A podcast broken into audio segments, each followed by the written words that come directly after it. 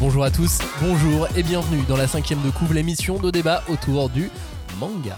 Cette semaine, nous laissons de la place pour les vieux. Ah oui, les vieux. Parce qu'il faut toujours se lever dans les transports en commun pour laisser sa place à ceux qui en ont besoin. C'est important qu'on leur laisse de la place, ça c'est une évidence. L'autre évidence, euh, c'est qu'on va très mal utiliser le mot vieux dans ce podcast. Parce que le, titre, hein, c'est que c'est une nouvelle hype, évidemment, il faut prendre ça avec un peu de, recul. On va utiliser le, le mot vieux simplement en opposition à, euh, à jeune ado de 12 à 15 ans. Voilà, puisqu'on va s'intéresser d'abord à des personnages qui ont entre 25 et, et 32 ans, ils sont donc de plus en plus représentés comme des héros de manga dessinés historiquement aux plus jeunes, comme dans Sakamoto Days, Kaiju 8 ou Spy Family. Voilà, ça c'est des mangas qu'on va mettre dans cette catégorie avec des personnages de cette catégorie, mais bon, c'est pas pour ça qu'ils sont vraiment vieux. Je tiens à, rassurer tout le monde parce que je sais déjà qu'on va avoir des plaintes juste avec le titre de, l'émission.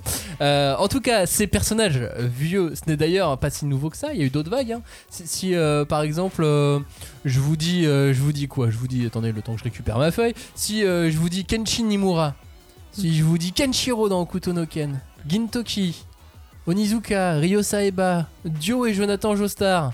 Mhm. Ah ah.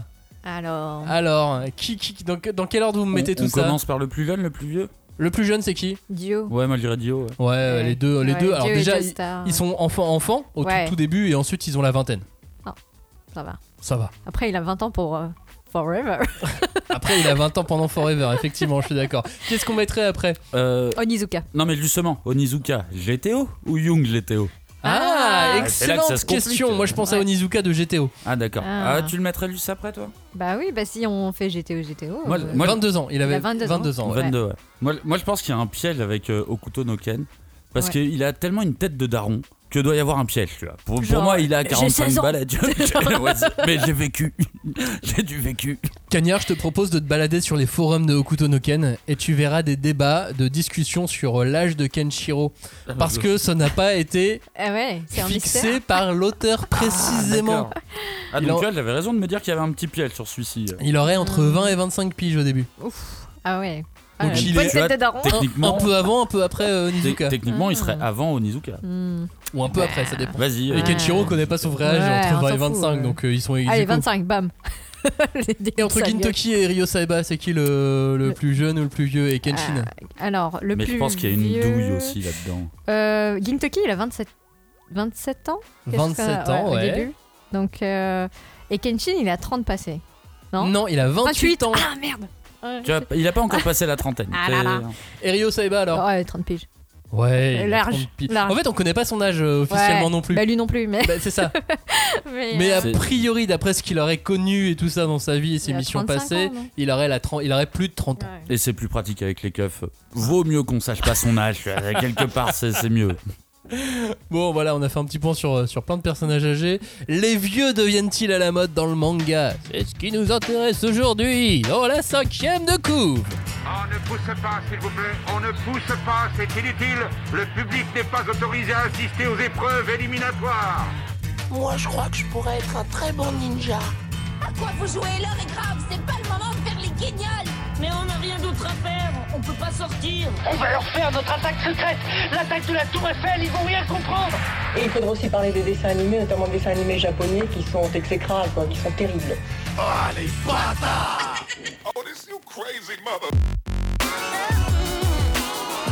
Nous vous souhaitons la bienvenue dans la cinquième de couve, le seul podcast où l'on peut découper, charcuter, dépecer, aimer le manga, mais avec des vieux dedans. Avec nous, ceux qu'on imaginerait bien sur un banc toute la journée à critiquer les gens qui passent devant eux. Salut Julie, salut Cagnard. Bonjour Salut. En fait, euh, bah, c'est-à-dire que c'est à peu près ce que je faisais pendant mon adolescence, donc euh, ça va. Ma vie de vieux n'aura pas, n'aura pas trop bougé. les vieux du Muppet Show, c'est vous deux en fait. Ouais, ouais. Oui. Ouais, moi j'aime bien me poser sur un banc, regarder les gens. Nous Ouais. sommes la cinquième de couve et nous sommes sur les réseaux sociaux. Si vous voulez bavarder, papoter ou être outré, n'hésitez pas. Insta, Facebook, Discord ou Twitter. Et pour ne rater aucune émission, pensez à vous abonner sur votre plateforme d'écoute habituelle. Avant, avant les vieux dans le manga, c'était des mentors. Des mentors pour les plus jeunes, hein. des maîtres, des, des grands-pères. Des fois, c'était des maboules aussi, euh, les vieux dans les mangas. Mais maintenant, ce sont les héros. Oui, de plus en plus de vieux sont des héros de shonen manga en ce moment. Quelles sont les raisons de cette hype soudaine pour des personnages de plus de 20 ans? Vieillissement du lectorat? Sûrement. Mais est-ce que c'est la seule raison et plus largement pourquoi les personnages âgés sont-ils si importants dans le manga? Car cette fameuse hype imaginaire est bien souvent seulement là où on a envie de la voir, évidemment. Oui, Donc regardons surtout ce qui se cache derrière tout ça.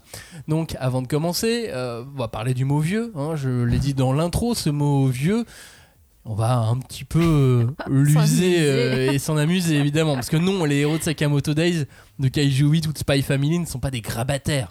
Non, ils sont pas dans le troisième âge. Mais d'une certaine façon, ils sont vieux. Ils sont vieux par rapport à l'âge moyen des héros de manga d'action et d'aventure que l'on voit au firmament des ventes de manga, ceux qui, trustent les ventes habituellement.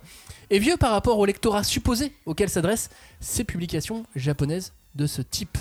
Et, donc, euh, sinon, euh, autour de cette table, on serait dans ce cas-là tous très, très, très vieux. On- n'aurait pas notre place. On ne serait pas en tout cas personnages principaux de Shonen, ça c'est sûr. Ah, Quoi ouais. qu'il en soit, ça c'est clair. On va donc parler de Sakamoto Days, de Kaiju 8 et de Spy Family dans cette première partie d'émission. Ce sont donc trois shonen manga à succès, enfin au Japon pour les trois et en France pour au moins deux d'entre eux, puisque Sakamoto Days ne sort que cette semaine. Et ils ont un point commun, c'est d'avoir donc des héros d'un certain âge, des adultes avec des responsabilités d'adultes, qui doivent donc payer des factures d'adultes et qui n'ont plus forcément envie de partir à l'aventure à la recherche de leur papa, parce qu'il est probablement déjà très vieux, et ils ont euh, bien d'autres motivations. Donc pourquoi, pourquoi autant de, de- de personnages âgés, et plus âgés qu'avant en tout cas, dans des titres euh, qui marchent? Eh bien, première réponse, c'est parce que effectivement, je, je pense que le, le lectorat consommateur, mais qui consomme euh, massivement, Mhm. a vieilli au Japon.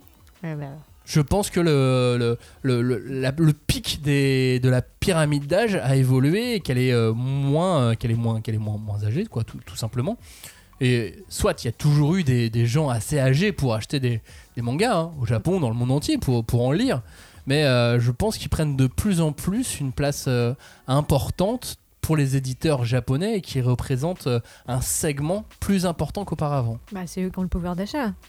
Enfin, quand tu compares avec euh, Ouais, les avant débuts des Shonen Jump où ils calculaient en fonction de l'argent de, poche des enfants. bon bah l'argent de poche il a un peu plus augmenté là, je pense. euh, c'est Ouais, c'est aussi puis- ça. Je pense qu'ils ont toujours eu en vue ce lectorat euh, plus âgé parce que même si on regarde des séries plus vieilles, tu, tu vois, je vais prendre Yu Yu Hakusho, le héros a pas 8 ans. Yuzuke, il a pas 8 ans. au Il a début de 17. l'histoire. Il a 17, mais tu vois, il est déjà à la fin du lycée en soi, tu vois. Donc euh, je pense qu'ils ont Comme toujours. entre 17 et 32 tu vois Ah, Bah, oui, on est d'accord qu'il y a une différence, mais je pense qu'ils ont toujours eu un petit œil là-dessus pour. Tu vois, si tu pars du principe que le Jump est un magazine où il y a plusieurs titres, mettre des héros de différents âges, je pense que ça te permet, ça te garantit aussi d'être sûr que au cas où, on va pas louper un lectorat un peu plus vieux quand même. Mais le fait d'avoir euh, des personnages, euh, tu vois, de, de différents âges, ça permet aussi d'aborder des thématiques plus variées, ou même des approches ou des angles de, plus variés en fonction des différences d'âge. Parce que comme tu disais tout à l'heure, euh, les problématiques d'un gamin de 12 ans et même de 17 ou 32, bah, ça va pas être les mêmes euh, façons d'aborder les choses. Même si le problème euh, peut être le même. Ouais, puis même pour le lecteur, du coup, il va pas l'aborder de la même façon selon son, selon son âge. Bah. Et c'est ça qui est, Ouais. qui est- qui est intéressant aussi. Puis ouais, on peut faire avec des personnages qui ont passé 20-25 ans des choses qu'on peut pas faire avec un héros de, de 15 ou, ou de 17 ans. Mm. Par exemple, euh, si on prend Hunter x Hunter, les personnages âgés ont d'autres rôles que Gon n'aurait jamais pu avoir Oui. et Kirua n'aurait jamais pu être le héros de Hunter x Hunter parce que c'est un assassin. Sauf qu'aujourd'hui, on a des héros assassins. Oui, c'est ça. Ouais. Parce que ça, finalement, euh, c'était juste un petit curseur à décaler. et, euh, Mais à l'époque, ça, ça, se serait, ça serait sûrement pas passé. Que Kirua soit le héros de Hunter au moment où c'est sorti et tout ça, tu vois. Non, non, non, je pense pas que ça serait passé. Puis là, c'était sûrement une volonté euh, de, tu sais, d'opposer Gon, euh, qui est très candide, Bah, bien à oui. justement euh, Mm. le côté sombre euh, de, de- de Hunter, on va dire.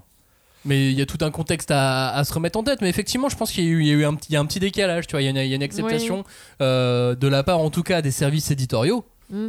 Pas forcément dans, euh, dans, dans la réalité, mais que les services éditoriaux se sont dit Ok, on décale légèrement la stratégie. Ouais. Et, puis l'arrivée du euh, web aide aussi, quoi. Oui, c'est ça. Et puis, je suis sûr que ça se remarquera à peine au final si tu, dé- si tu décales un petit peu le, le- l'âge. Et... Par contre, il y a un truc qui est, complète... qui est pas non plus assumé à 100%, parce que si regarde les trois mangas qu'on qu'on va aborder, bah, au final, effectivement, ce sont des vieux, entre guillemets, les héros. Mais ils sont toujours accompagnés par des personnages plus jeunes. Il faudrait pas non plus faire, tu Mm. vois, les Avengers des vieux avec, euh, c'est un shonen qui se passe dans une maison de retraite, tu vois, ça, ça, ça a pas eu, euh, ça a pas eu lieu encore. Mais il faut quand même garantir une espèce de, une espèce d'âge un peu médian. Tu vas te dire, Mm. ok, c'est les héros, mais pour tout ce qui est référence jeune. Il va, il- on va avoir besoin d'un substitut et donc à ce moment-là c'est le personnage secondaire d'à côté quoi. Le shonen dans la maison de retraite, je crois que ça serait dans la case euh, lol what the fuck du Jump, tu sais. Ouais. Leur manga un peu totalement débile qui n'ont aucun sens. euh. Ça pourrait être très cool. Et ça pourrait être marrant, effectivement. Bon, parlons euh, vraiment de, de ces mangas. Sakamoto Days, ça sort donc cette semaine. C'est l'histoire d'un assassin de légende devenu épicier suite à son départ à la retraite. Retraite jeune, hein, puisqu'il a 27 ans. Oh là Euh, une là. Retraite prise à la demande de sa femme, qui trouve que ce n'est pas un métier adéquat pour fonder une famille. Tu m'étonnes. On a déjà vu des assassins avec une famille. Bref, elle a pas totalement tort. Euh, seulement voilà, les organisations et syndicats criminels ne veulent pas laisser un de leurs membres arrêter l'assassinat si facilement. Alors ils décident d'envoyer des tueurs pour le supprimer, tout simplement. Point. Voilà. Allez, bye bye euh, Sakamoto. Bah, alors, moi, déjà, ce qui m'a choqué, c'est vraiment euh, quand j'ai appris son âge, tu vois, quand j'ai vu 27 ans. Je me suis dit, non, attends, il est bizarre. Je suis allé voir euh, sur Google Images. Je me suis dit, peut-être qu'en couleur, je vais voir, euh, je vais voir un petit peu plus. Mais d'où tu représentes. Ouais, voilà, c'est ça. Je les, ai, pu- je les ai posés sur le bout de mon nez. Je suis pas un vrai vieux, ça, quand même. Mais d'où tu représentes un vieux avec des cheveux aussi blancs à 27 ans, tu vois. Enfin, je sais, quand on a commencé à bosser sur le conducteur, je me suis dit, mais euh, attends, il est censé être plus vieux que celui de Kate Louis, lui, tu vois. Mais euh, c'était, hyper bizarre. Je me suis dit, ah ouais, là, ils ont vraiment pris le parti de dire, c'est un vieux, vraiment. Ouais, mais c'est le contre-pied, genre. euh, voilà, t'étais assassin beau gosse et maintenant euh, il suffit que t'arrêtes l'assassinat et Et t'es un vieux une famille et du coup t'es un euh. vieux bedonnant. Mais ouais, moi, moi, j'ai été surpris par ça, mais aussi euh, le personnage principal m'a surpris parce que, outre le fait qu'il il a pas le physique habituel d'un d'un super-héros, Oui. il parle quasiment pas, il dit rien. Oui. C'est un truc de malade. Le- le- dans le premier tome, il a, euh, il a 10 bulles, quoi, grand max. Mais, mais- mais du coup, mais moi je trouve que c'est génial. On dirait qu'il est quasi télépathe, tu vois, parce que il, il arrive malgré tout à faire passer euh, ses idées, à communiquer normalement, on va dire, autant que se faire euh, se peut quand tu as une profession aussi bizarre que assassin. Et euh, il est parfaitement euh, lisible, quoi. Enfin, il n'est pas torturé, chelou. Enfin, tu vois, c'est ça le décalage qui est, qui est quand même euh, très marrant. Mais il y a un petit aspect mystique en plus sur la manière dont il communique, justement. Oui, voilà, où- ouais, Et, ouais. et- et là où ça marche, c'est quand un assassin euh, prend sa place, essaye de le remplacer pour, pour le tuer et il parle beaucoup. Ouais. Et c'est le premier truc. Et même moi, en tant que lecteur, je fais. C'est que- ce bordel, euh, un ça n'a aucun sens, quoi. brutal. Évidemment. Mais moi, je l'ai- je l'ai- je l'aime beaucoup ce perso. Alors, euh, déjà parce que c'est quasi un copier-coller de Kotlanzai dans Slam Dunk, mais autant physiquement tu vois, que, euh, que d'un point de vue euh, caractère. Et pour ceux qui ont lu Slam Dunk et qui connaissent Kotlanzai, c'est quelqu'un qui ne parle pas, qui il doit parler peut-être dix fois maximum dans le, dans le toute manga. la série. ouais. dans toute la série. Mais par contre, tu sais très bien qu'il a un côté dark. Et lui, en plus, c'est son, son passé un peu. Donc moi, ça me, ça me laisse plein d'espoir sur le perso de Sakamoto. Où je me dis, Hmm, il parle pas, mais quand il va parler, ça va être intéressant, quoi. Ouais, mais c'est la moustache, ça, Profonzai. Et puis l'auteur a donné quelques-unes de ses, de ses références, c'est que des grands euh, mangas, c'est que des best-sellers, et on- on- c'est un, auteur qui a lui aussi beaucoup, beaucoup de mangas et qui, aime, qui aime beaucoup ça, et ça, ça se sent avec ce, avec ce personnage de, de Taro Sakamoto. Vous avez remarqué que dès le début, contrairement à plein d'autres mangas, il est déjà ultra balèze. Oui. C'est déjà le meilleur. Moi, je me demande jusqu'où ils vont même pouvoir le faire progresser. Parce que euh, il est déjà super doué, il peut déjà éclater euh, les trois quarts des, euh, des, des super tueurs. Bon, on- dans le tome 2, on nous laisse, on nous montre qu'il y en a deux ou trois qui peuvent être super forts, mais, mais voilà. Je, je me demande où ça va se jouer. Et contrairement aux autres mangas de, de baston, je pense que aussi la différence, même si ça, ça marche aussi, mais elle va pas forcément se jouer sur le physique, l'entraînement, la, la, la baston, comment progresser avec des nouvelles techniques, mais que ça va se jouer sur les, les valeurs qui vont le faire gagner. Hmm. Tu sais, le, le fait d'y croire. Alors, pas à Ouais. l'amitié, tu vois, mais le. Ah bah oui, mais c'est bah, si, c'est si. le, le truc inversé, c'est-à-dire qu'au lieu d'essayer de devenir le meilleur tueur, il va plutôt essayer de devenir le meilleur être humain et aussi progresser en termes de valeurs et de- de- Mm. d'acceptation de, l'autre et tout. Enfin, j'imagine, de toute façon, il va De pas toute façon, il est tueur Ah. retraité, donc euh, voilà. Ouais. il, Bah, veut plus être, il veut plus être tueur. Après, il y a le, il y a le, le sidekick, tu vois. Donc peut-être c'est ça. C'est, il y a aussi une histoire de transmission. Ah, vers le un jour, je serai le meilleur mentor. Ouais. Ah. Ouais, ça, ça me paraît un peu, ça me paraît un peu léger comme euh, comme euh, comme. Mais en même temps, moi, c'est vraiment ce que ce qui me ce qui me donne envie. Alors déjà, bon, faut quand même préciser que le manga graphiquement, il est magnifique. hein. C'est c'est c'est vraiment très beau, c'est efficace, ça va vite, ça frappe fort. Et euh, moi, j'aime- j'ai vraiment bien aimé le rythme. Et il y a tout le plot scénaristique de Sakamoto qui qui, qui m'intéresse vraiment parce que au final, le mystère qui entoure le passé du héros, bah, c'est ça qui va nous intéresser. On, on- on va quand même finir par arriver à qu'est-ce qu'il a vécu pour le forcer à prendre sa retraite. Et là, je pense qu'on Oh, est dans. ça, Non, mais c'est oui, un, il- c'est un petit peu dit, c'est-à-dire que euh, c'est il- l'amour. c'est l'amour, c'est la femme qui l'a. Tu penses qu'il y a plus que ça Tu penses que Ah, ça, peut-être, c'est le hein. petit truc qu'on Ah, nous donne au c'est début obligatoire, Ouais. c'est- c'est obligatoire parce que là, on est clairement dans une première, dans un premier cycle où on va nous montrer l'étendue de la force de, sa, de Sakamoto jusqu'à bah, jusqu'au moment où il y a un de ses anciens copains qui va venir pour le euh, pour le buter et qui va dire mais tu sais l'organisation maintenant elle est partie en couille quand même. ça serait bien que tu reviennes tu vois pour une Ah, le dernière chantage. mission. Mais enfin, en tout cas, moi je l'imagine comme ça. J'imagine Ok, la suite vraiment comme ça. Ah, bon. Pourquoi, pour- pourquoi Oui. pas euh, on, on verra ce que, ce, que, ce que ça va donner. Mais c'est vrai que dans ce manga, avec autant d'hommages à différents mangas et surtout à différents films d'action, films policiers, à des thrillers, à, Bah, à plein de choses. euh, ah ouais, non, ça aurait été difficile de faire un héros jeune habituel parce que dans ces films-là au cinéma, il y a pas, euh, c'est pas un gamin de 20 ans qui arrive, tu vois. Non. Ou de, ou de, ou de, de 15 ans, ça n'existe pas dans ce genre de film. C'est souvent, tu sais, des mecs un peu bourrus, des mecs qui ont du vécu, des parents. Ouais. Ouais, et là en plus on a du serial killer, on a du Jackie Chan, on a du hardboil. J'ai l'impression que c'est que le début, mais que en gros tout le cinéma va, va y passer euh, à la manière d'une autre façon, hein, mais à la manière d'un Fire Punch, tu vois, où on, Mm. on va s'amuser à rendre beaucoup d'hommages comme ça. Oui, et puis les références, je suis d'accord qu'elles viennent vraiment complètement du cinéma d'action. Là, moi, ce que je vois, c'est du, c'est du cinéma. Ça m'a, ça m'a même fait penser euh, à, à John Wick, un peu dans, le, de- dans l'idée de le gars, il a décidé d'avoir une vie tranquille. Baba Yaga, il est tranquille, il a arrêté de tuer des gens. Quoi? Mais on vient le, on vient le faire chier. Oui, bah là, c'est que. Tu sais, ils viennent, euh, ils viennent l'emmerder Mm. et il faut pas réveiller l'ogre qui dort normalement. Mhm. Bah ouais, euh, c'est euh, du John Wick, c'est il y a un peu de Léon, tu vois, quand tu Oui, vois un des personnages du tome 2, il a une petite tronche à la à la Léon, il y a un peu de Hitman aussi, Enfin, y a- voilà, il y a plein de références un peu un peu sympas, moi j'ai- j'aime bien. Bah, c'est le melting pot euh, hyper sympa. Enfin, franchement, enfin, moi aussi, j'ai- j'ai beaucoup aimé la lecture euh, des, des premiers tomes. Là. Enfin, et, et c'était. C'est, je sais pas, c'est hyper frais. C'est, Tu sens qu'il y a, y a plein de. Comment dire Les histoires sont dark, parce que c'est des histoires d'assassins, de, de primes, de il faut buter des gens, etc. Mais il y a une super. euh, un bon feeling, quoi. tu vois, Ouais. t'es- t'es content quand tu lis ça. T'es pas mal à l'aise, t'es pas trop euh, genre. Non, non, non. Et, euh, et je trouve que, bon, ce qui est drôle, c'est que la plus balèze, c'est sa femme. Sachant euh, la peur qu'elle lui inspire.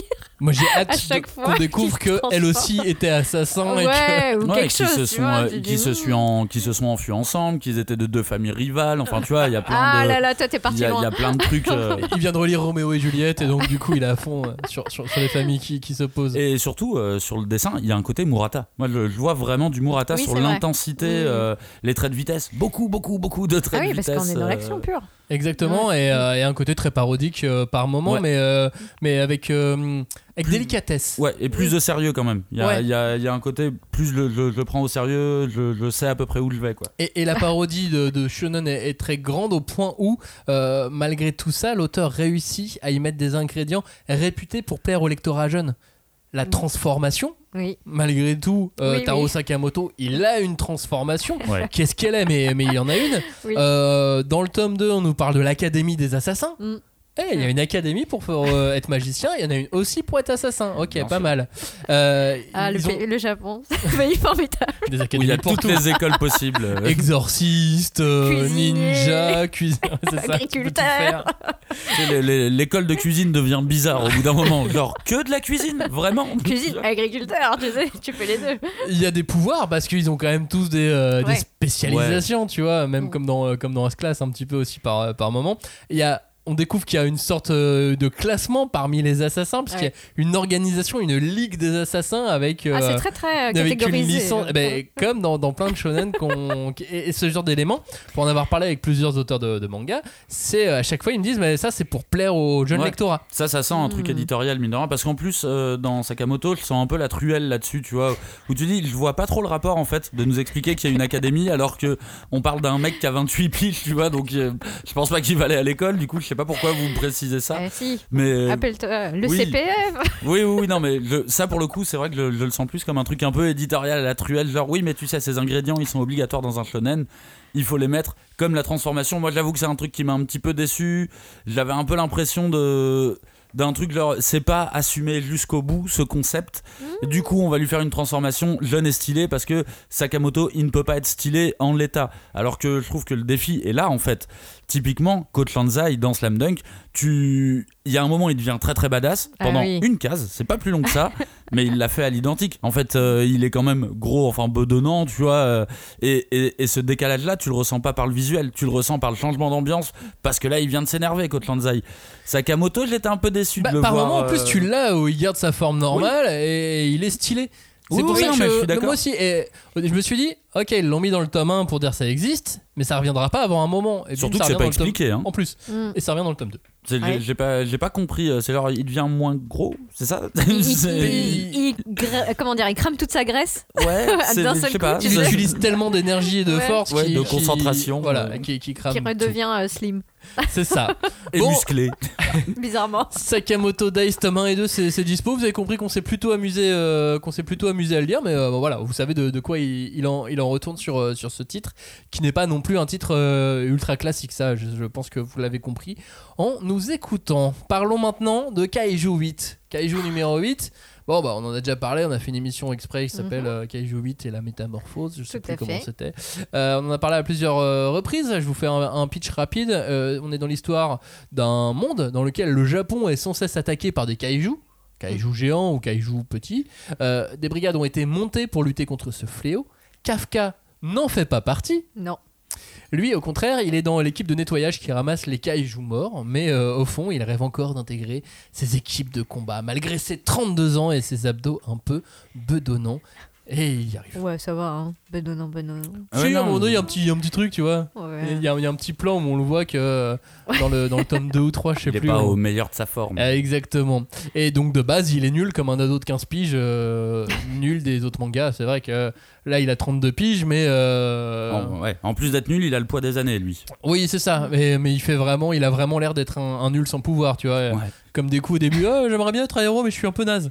Et il est même pas aussi euh, héroïque que des coups au début, tu vois. Lui, il a vraiment un côté. sais, Snoopy, tu vois. Genre, ah, je suis un peu blasé. Bah, c'est Euh, un peu ça, ouais. Euh, alors, attention, je vais faire un parallèle euh, très vague, mais c'est parce que ça m'a fait penser à ça. En fait, le, le- le perso de Kafka, je le vois un peu comme un personnage d'isekai. Mmh. Alors attention, c'est dans le sens où je vois un vrai transfert de, de réalité. Comme dans un isekai, un perso meurt dans un monde et est transféré dans un monde euh, imaginaire derrière où il va avoir des pouvoirs. Bah, là, je vois vraiment euh, Kafka qui passe d'un monde très terre à terre où il nettoie les monstres euh, qui, euh, qui viennent d'être butés. Il a un vrai emploi, un emploi, un emploi quasiment de fonctionnaire où il se fait engueuler par son patron, il doit former des petits jeunes. Ah, il passe complètement dans un monde fantastique où il a des pouvoirs magiques et il devient un héros de l'humanité. Du coup, ça m'a donné une vraie, un, un vrai feeling qui a un plot très isekai, le loser qui a droit à une seconde chance, tu vois. D'accord. Mais au final, ça reste un, un trentenaire qui retourne à l'école et qui va avoir l'occasion de ne pas refaire les mêmes erreurs que pendant sa précédente vie, on va dire quoi. Mmh. Ouais, c'est Ouais. tiré par les cheveux, mais non, Bien mais, sûr, je, sûr, non, mais je comprends ton, je Oui, oui, ça comprends se la tient. démarche. Il y a, y un vrai côté de deuxième chance. Et il y a effectivement un vrai côté deuxième chance et effectivement il change de monde. Il passe dans un autre monde. Il passe. c'est logique. Ouais. Théoriquement, C'est- euh, techniquement. Techniquement, ouais. Parce que j'ai dû convaincre euh, Maxime pour Oui, parce que- avoir le droit de placer ce truc. Et je pense que la note artistique était meilleure que la note Ouais. technique au final. Euh, très bon patineur ce cagnard. Euh, moi, ce que j'ai trouvé marrant avec ce personnage de Kafka Ibino par rapport à son âge, hein, c'est son rapport au reste de l'équipe. Mmh. Mais à l'école. Ouais, coup, à partir oui, du moment où il, est, où il rentre euh, dans, dans, dans la formation Oui. pour, de, pour, pour intégrer les, les- les membres de l'équipe d'autodéfense, euh, tous les autres membres lui font sentir qu'il est plus âgé qu'eux. Ouais, le Des daron, bouh. C'est ça, et à des moments, ils font même preuve de, tu sais, de sale jeunisme. Ouais, tu sais, quand nous, on croise des jeunes, qu'on est sales jeunes, qu'on a envie de lui dire parce qu'ils sont devant le, le lycée, ils font la même chose, euh, ils, ils font leur sale jeune. Et puis même, ils sont pas très bonne ambiance. Alors que lui, il est très bonne ambiance. Au contraire, il leur dit on va aller prendre le bain tous ensemble. Enfin, non, pas comme ça, mais tu vois, il, euh, il essaye, il essaye de garder T'as vu le un, bon exemple qu'il a sorti il essaye de garder une espèce de team spirit qui est plutôt, euh, qui est plutôt sympa. Alors que les jeunes, ils sont plutôt en mode non, je serai le meilleur, c'est Bah, moi qui serai devant. et, euh, ouais. et par contre, je suis complètement d'accord avec Max. Il y a- y, y quelque chose d'assez sous-jacent et que je le retrouve en fait dans plein de mangas. C'est un peu comme bah, si c'était la honte d'être vieux, tu vois. Il y a quelque chose de, je trouve, de très perturbant pour un lecteur, euh, un lecteur français, un lecteur occidental même. Je dirais de, en, en fait, c'est comme une vanne qu'on comprendrait pas. Tu vois, genre, bah, il est vieux et alors? Oui. Me dis pas que c'est ça la vanne, tu vois. C'est pas. Ouais. Bah, si, il est vieux, donc, donc on se moque de lui. D'autant Bah, que culturellement, il y a un vrai, il y a un vrai respect euh, bien plus Bah oui. imposé au Japon euh, par rapport aux personnes âgées, tu vois. Mais Ah, le confucianisme. ouais, c'est ça. Mais euh, par rapport aux vraies personnes âgées. Ouais, Oui. au vrai vieux. Au vrai Lui, vieux. c'est un intermédiaire, tu vois. Il est pas si vieux que ça. Hmm. Et puis je pense que c'est, c'est comme nous quand on dit qu'on est vieux. Je pense que les auteurs s'auto-vannent dans ces cas-là. Oui, et c'est de la vanne nulle en plus, tu vois. C'est là, ah, ah, t'es vieux. Non, c'est toi qui es vieux. Ah, ah, tu vois, super. Bah oui, on le fait tout le temps. Alors bon, Ah oui, non, mais moi je trouve ça nul quand même. hein. je peux me permettre de le dire. malgré tout, Kafka porte ses, ses responsabilités qui pour une fois vont avec sa tranche d'âge et son vécu. C'est-à-dire qu'à plusieurs moments, il fait non mais ok, c'est moi, c'est à moi de vous défendre. Ouais. C'est à moi d'y aller en premier. Ouais, je, ouais, vous, ai- vrai. je vous ai emmené dans cette galère. Ok, j'y vais. Et euh, Ah oui, c'est ce qui rend les gens sexy. c'est vrai que ça peut le rendre un peu, un peu Ah ouais, sexy. t'as- ouais. t'as- elle a craqué. ah bah oui, ouais. Là, au taquet sur. Caliente. euh, Et la fin du tome 4, elle laisse espérer pas mal de choses, je trouve, euh, à, ce sujet. Oui. euh, sans, sans- voilà, on, va, on vous dévoile pas la fin du tome 4. Euh, il, sort, euh, il sort là cette semaine aussi, au, ce, au ce niveau tome 4. des, des responsabilités. Mais au des- niveau des responsabilités, de ce qui va lui arriver, tu vois, à un moment donné, il, il y va. Et ouais. Il y va, il prend ses responsabilités. Bah, c'est le grand ça, frère, quoi. et je trouve ça intéressant que, euh, bah, que ça soit lui qui supporte ça et pas, euh, on parlera d'Ajin dans quelques semaines, et pas un jeune, euh, et pas un jeune qui, qui se retrouve avec des pouvoirs, quoi. Oui. Non, mais moi, enfin, je pense que dans la sélection qu'on a faite là, Kafka, bah, il est plus vieux techniquement. euh, il, est, il a 32 ans, mais c'est un adolescent finalement. Il est, il est pas tout à fait euh, passé- basculé dans le, la, enfin, on va dire le monde adulte euh, Ah oui. pur et dur. Ouais, ouais, ouais. Parce que, euh, pour ma part, je pense que c'est parce qu'il n'est pas père. Oui, oui, non, mais il y a Et que complètement truc coup- Contrairement aux deux autres Ouais. personnages de Spy Family. Il n'y a pas et cette de- euh, responsabilité qui pèse sur lui.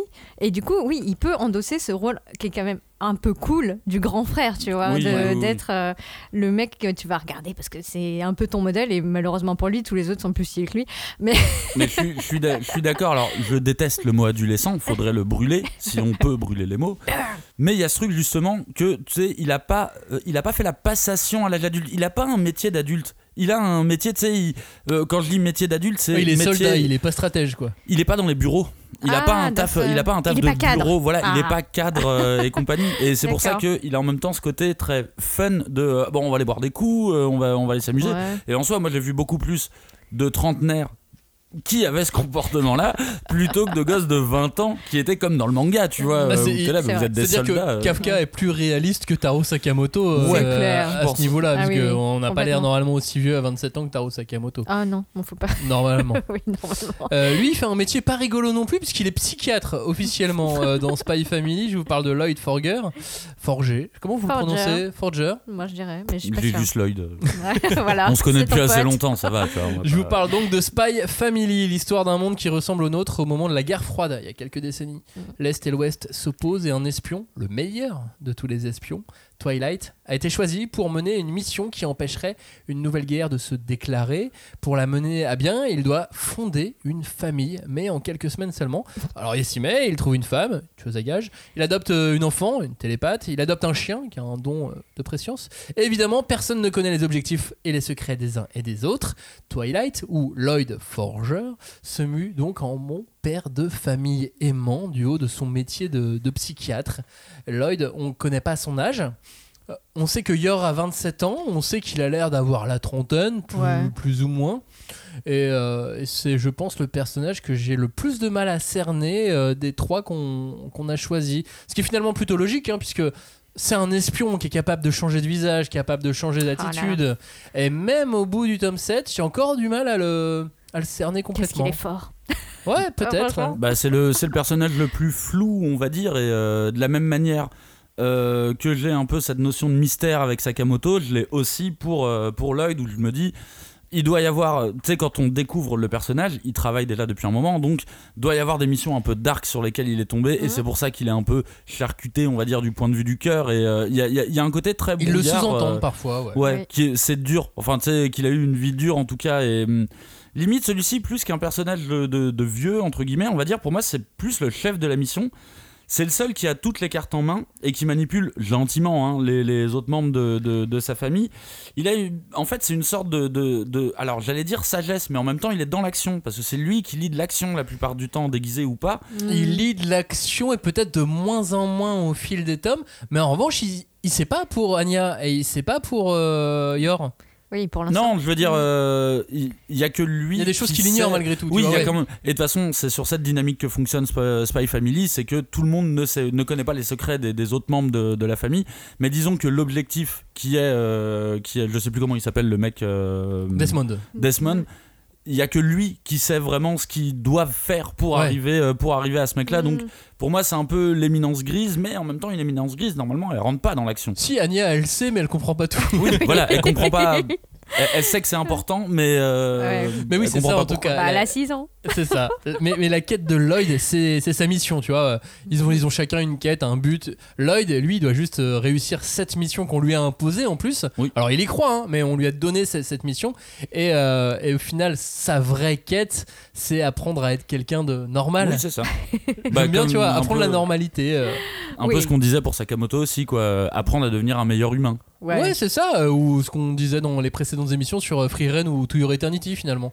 Essayer d'apprendre un peu plus de, de l'humanité et du cœur des uns et des autres. Ouais, enfin la, la vie normale, mais la plus normale possible euh, au vu de ses activités quand même, tu vois. Enfin, Oui. c'est vrai que il, il est toujours dans cet entre-deux euh, parce que c'est quand même le. Enfin, c'est assez comique pour l'instant. On n'est pas dans les trucs euh, trop. Et les trois, en fait, sont, sont vraiment dans un registre euh, très parodique euh, où on est dans quelque chose d'enjoué, etc. Alors que les backgrounds sont, sont très sombres à chaque fois. Oui. Il y a vraiment un contraste qui est, qui est Ouais. assez marqué. La vie de, de Yor et son frère, elles ont. Ah mais oui, non Elle mais même cool, hein. mais tout tout Oui, l'univers de Spy Family oui. Est, est très sombre et vraiment marqué Et- par la guerre Et pas encore très années. très abordé non plus. euh. Et euh, par contre, euh, moi je trouve que c'est vraiment mon préféré des trois parce que justement, il, il est toujours dans le contre-emploi euh, le- le- enfin, pour lequel ça marche le mieux. Parce que c'est toujours. Il est le plus sérieux, il est le meilleur agent, et c'est pour ça que c'est tellement drôle de le voir euh, toujours confronté à des choses euh, qu'il n'a pas du tout anticipées et qu'il ne peut pas contrôler. Comme Nocturna par exemple, Oui, euh, sa, voilà. sa- sa collègue, sa collègue agent également. Mais moi je me suis même demandé à, à quel point Lloyd était vraiment le héros de Spy Family. J'y réfléchis, je fais mais est-ce que, ok, on- c'est par lui que commence l'action, mais est-ce que c'est le héros de Spy Family? Et j'ai commencé à regarder à droite, à gauche. À un moment donné, vraiment à la lecture des tomes, je me suis dit, mais en fait on le voit quasiment plus. Oui, c'est vrai. Et après il revient. Oui. Et après, en fait, il revient à un chapitre sur trois. Mhm. Mais les autres ne reviennent pas autant que lui. Donc peut-être que oui, c'est un peu le héros quand même. Bah, moi, je reste persuadé que de toute façon, je l'avais déjà dit quand on avait parlé la première fois de, de, de Spy Family, je pense que va y avoir un moment un changement de personnage. Parce que là, on se concentre beaucoup sur Lloyd, effectivement, mais tu vois que le curseur, il est en train, mine de rien, de, de, de- de passer de plus en plus à l'école. Et à Oui. l'école, tu suis la petite. Et moi, je suis persuadé qu'à un moment, va y avoir un truc, va y avoir un changement de génération, quelque chose. euh, Ah, une, une trahison. De toute façon, on est dans un truc, on est dans un truc d'espion, donc euh, l'agence qui va le trahir, euh, c'est quasi un Mm. classique, tu vois. C'est euh, c'est assez évident comme ça. J'espère qu'ils vont faire un truc un peu plus original. Et en même temps, je me dis que c'est lui qui raconte l'histoire. Ça, dans tous les cas, et Mm. depuis le début, c'est lui qui la raconte. Et euh, faut se dire qu'en fait, on a un point de vue. Donc là, l'histoire, elle nous est racontée par Lloyd. Même si parfois le curseur change sur Anya, et c'est elle qui change, euh, c'est elle qui raconte l'histoire aussi. Mais je me dis qu'en gros, ça serait un peu comme, euh, bah, t'imagines le manga Naruto, mais t'imagines que c'est le Hokage qui le raconte et qui, qui, qui parle de Naruto, qui parle de. euh, mais Et c'est des fois, on vraiment a un petit chapitre sur. Naruto, et des fois. Ouais, voilà, et à un moment, t'as Naruto à l'école qui fait n'importe quoi, mais ça reste quand même le Hokage qui te raconte l'histoire, quoi. Mhm. Ouais, peut-être. Mais euh, après, comme là, tu vois, ar- arrivé au tome 7, mais ça se trouve au tome 8, ça va changer. Mais au tome 7, on a un chapitre sur Frankie, on a un, chapi- un chapitre sur le gamin Desmond, on a euh, un Oui, chapitre oui, sur les ça- chiens. Enfin, Oui, ça devient. Ah mais ça tourne, hein, ça, ça, ça tourne. mais genre, euh, j'ai l'impression qu'au au tome 7, t'as chacun son chapitre. Ouais. C'est, c'est- Et- voilà, mais ça m'a fait, ça m'a fait rire. Je fais ah ouais, ok, non, donc c'est choral en fait Et à chaque Oui. fois, c'est raconté à la première personne. Ouais. À chaque Mais- fois, le, et enfin, même- sauf le chien, je sais Si, pas, si, je l'ai pas même, vu même encore le, le chapitre, chien. euh, le chapitre avec le chien est raconté du point de vue du, du, du chien, ce qui est très drôle du coup. Mais alors, beaucoup partagé avec Lloyd ma- ma- Oui. malgré tout, ce qui me fait me dire que ça reste Lloyd le fil conducteur, le, le héros du Ah, manga. bah, mais j'avais quand quand même envie de me poser la question du euh, est-ce que c'est vraiment le, est-ce que c'est vraiment le, le héros malgré tout? Bah, c'est le- Bah, effectivement, c'est c'est le chef quoi. Donc Ouais. il, il doit voir ses interactions aussi, il doit voir tout le monde bouger. C'est lui euh, qui doit, qui doit mener le truc à C'est bien. ça. mais mais en- moi, C'est mon rêve, c'est dans, dans 5, 6, 7, 10 tomes, Mm. c'est qu'il y a une énorme ellipse et qu'on passe à Spy Family saison 2 et c'est Anya, 17 ans, apprentie espionne. Waouh. Ah bah moi, ça va être drôle. moi ça. mon, ma, ma Ça serait suite, ma suite de série c'est euh, trahison, euh, trahison de l'agence gouvernementale. Les deux parents sont morts. Anya elle continue, elle reste dans l'école pour se former et justement détruire euh, la, la société de l'intérieur. Mais Vous savez qu'on a. Il faut qu'elle grandisse à, Ah oui, à bien sûr. 14, 15 ans. Ah bah oui, bien sûr. Mais vous savez qu'on est, on est sûrement beaucoup plus ambitieux que ne le sera le manga. hein. C'est, euh, Oh, Laissez-nous rêver. c'est ça, mais on a le droit de rêver, on évidemment. va faire des fanfictions. Vous avez remarqué que ça concerne, en, tout cas, ces, ces trois mangas, que des titres labellisés Jump. Mm. À la limite, c'est- j'ai essayé de réfléchir sur les, les mangas récents où il y aurait des personnages âgés. Bon, moi, je suis tombé sur Free Ren, mais ça compte pas vraiment. Euh, je suis tombé sur Meliodas dans Seven Deadly Sins, mais là aussi, il est à part parce que de toute façon, l'un comme l'autre, c'est pas des humains. Leur Mm. univers, c'est un univers de fantasy. Oui, donc oui, bon, ça marche pas trop. Voilà. Après, je suis tombé sur Undead Unlock. Encore Jump, de toute façon. Ouais. Puis Undead, euh, il a 200 ans. Enfin, c'est compliqué, quoi. C'est- Et puis c'est encore du Jump, quoi. Voilà. Et puis c'est un manga hors norme qui a pas de, Oui, là c'est qui a encore. pas de logique. Non, qui a pas, qui a pas de logique. euh. Mais euh, en même temps, par contre, euh, bah, je- j'en profite euh, sur Undead. Il y, a- il y a toujours ce truc de la transmission et de la connaissance. Il y a toujours vraiment ce truc-là qui passe. euh, Undead passe la connaissance à, euh, bah, à Unlock. à, à Unlock qui elle ne connaît pas trop le monde qui est resté enfermé pendant des années et euh, lui par contre il connaît tout ce monde euh, magique toute l'organisation et il lui fait passer euh, il lui fait passer plein d'informations bon moi j'avais euh, juste envie de parler d'Undead parce que franchement c'est trop bien Mais après, c'est vrai que trop, trop bien. Andy, Andy découvre lui-même des trucs en rentrant dans l'organisation. Et euh, donc, euh, donc, bon, bref. C'est c'est encore un manga vraiment à part. euh, Undead Unlock, faut, faut qu'on en parle plus longuement. ouais mais, ouais faut qu'on en parle ouais. mais à part. mais vraiment trop bien vraiment trop trop bien Non, j'ai- réfléchi et je suis encore tombé sur un autre manga labellisé Jump, même si c'est pas dans, Ouais. le, dans, dans le Shonen Jump, mais euh, c'est One Punch Man évidemment. Ah, One Punch Man, Saitama, il a 25 ans, donc euh, vieux. euh, voilà, il fait partie de ces vieux, euh, il est à la limite. Alors j'ai du mal à le coller à ces trois-là en termes de vieux, puisque Saitama, il fait. Enfin, il fait n'importe quoi. Mais euh, bon, euh, pour le côté référencé, et puis il irait bien avec Sakamoto Days, justement, ce qu'on disait tout à l'heure, pour le côté un peu parodique, etc. Oui, oui, oui, encore une fois, euh, truc très comique, mais dans un monde complètement ravagé, quoi. Ouais. tu vois, genre, un monde euh, dramatique ouais, euh, ouais, ouais. mais c'est marrant parce que justement quand je commençais à préparer l'émission c'est vraiment le premier truc que je me suis dit c'est ah mais attends Saitama obligé il a sa place dedans parce que pour moi il rentre vraiment dans la case du vieux quoi c'est euh, et d'ailleurs par rapport à ce que je disais tout à l'heure lui aussi il a un petit jeune lui aussi il a Genos à qui il transmet euh, Oui, il transmet vrai. des choses euh, et tout mais euh, il, il a un vrai comportement de petit vieux c'est-à-dire il fait les courses au marché, il fait les- il a des bons de réduction, il aime bien prendre. bah là je viens de rattraper mon retard en plus. Eh, lisez One Punch Man, vraiment c'est c'est tellement dingue ce manga, c'est c'est je, je suis surpris à chaque tome quoi. Mais pour moi l'incarnation du vieux c'est lui. C'est vraiment lui, Mhm. alors qu'il devrait pas, hein, parce qu'il a quoi, 25 ans 25, ouais. 25, ouais. Il, il devrait pas, mais tu sais, il rentre du marché avec ses petites courses. Il a sa euh, routine. Ouais, Ouais, il a sa Mhm. routine, il aime pas être dérangé. C'est ouais, je le verrais bien marcher avec deux mains dans le dos, tu sais comme les petits vieux japonais vraiment. Tu vois, euh, mais Je marche avec des mains dans le dos. oui, je sais. J'ai vu un autre mec dans la rue, euh, j'ai failli le savater. Il me dit hey, marque déposée, connard. mais euh, vous êtes vous, comment- vous êtes deux maintenant, voilà, vous êtes deux Ah, à le Très faire. bien, merci. Moi, ce qui me paraissait intéressant euh, quand je regarde ces, ces trois personnages, euh, plus effectivement peut-être un peu Saitama, mais, mais surtout quand on regarde Taro Sakamoto, quand on regarde Kafka Ibino, quand on regarde Twilight, c'est qu'ils sont tous amenés dans l'histoire par une forme de renoncement. Mm. Et donc, du point de vue des auteurs du manga et de ce qu'ils ont envie de montrer à leurs lecteurs, Voilà. c'est ce point de départ de renoncement. Kafka, il est présenté comme un mec qui a renoncé à devenir un héros, qui finalement va passer outre ce renoncement. Sakamoto, il est présenté comme un gars qui a renoncé à être le meilleur assassin pour fonder une famille, mais qui finalement est rattrapé Ouais, par par, son- ce- par son passé, par cette histoire d'assassin. Twilight, il a renoncé à avoir une vraie vie pour être le meilleur espion, et finalement, pour être le meilleur espion, il va devoir avoir une vraie vie. Et donc il va euh, passer outre ce, no- ce renoncement. Voilà, le renoncement est, au clé- est la clé de tout ça, j'ai Voilà. l'impression. Mais ça marche pour Saitama, hein, du coup. Il a Parce qu'il a renoncé. à sa jeunesse. euh, Oh. Il a renoncé à une première vie qui était normale, tu vois, pour euh, Ouais, devenir je une, sais pas. une il a vie renoncé de à héros ses cheveux. aussi. Ouais. Mais ça, il le savait Ouais. peut-être pas. Et voilà. Et en fait, c'est ça. Vieillir, c'est renoncer, tu vois. genre, Mais de Ah toute ouais, il y a un façon, peu de ça, ouais. Saitama a de Joker. C'est le, c'est le Joker euh, vraiment parasite. euh, mais exactement comme dans, comme dans l'histoire de One Punch Man. À chaque fois qu'il arrive, c'est une sorte Deus Ex euh, Joker bizarre qui intervient quand il veut. Mais c'est marrant parce que oui, les, les vieux, effectivement, c'est pas censé être les héros en général. Et là, c'est marrant que ça le soit et qu'ils le soient de cette façon-là, quoi. Non, en plus, c'est vrai que le, le- les, les- les vieux, on va dire, euh, dans, dans- dans les mangas, moi j'ai j'ai l'impression que c'est plus souvent le, le boss final que doit affronter le jeune héros. Et du coup, je me, je me, je me dis qu'on peut se poser la question, là par exemple, sur ces- ces trois nouveaux mangas, bah, euh, qui vont être les, les nouveaux méchants, qui vont être plus âgés, du coup, si on garde la même, euh, la, même logique, tu vois. Bah, euh, regarde dans Spy Family, Desmond, euh, c'est un chef d'État, donc il est déjà plus vieux, quoi. Oui, Oui. oui, c'est vrai qu'il est plus vieux que. Ouais, bah en fait, suffit de. Si tu veux le méchant, tu décales, tu rajoutes 3-4 ans, tu vois, et voilà, ça sera ton méchant. Dans euh, Kaiju, c'est un Kaiju, alors on sait pas trop. Hmm.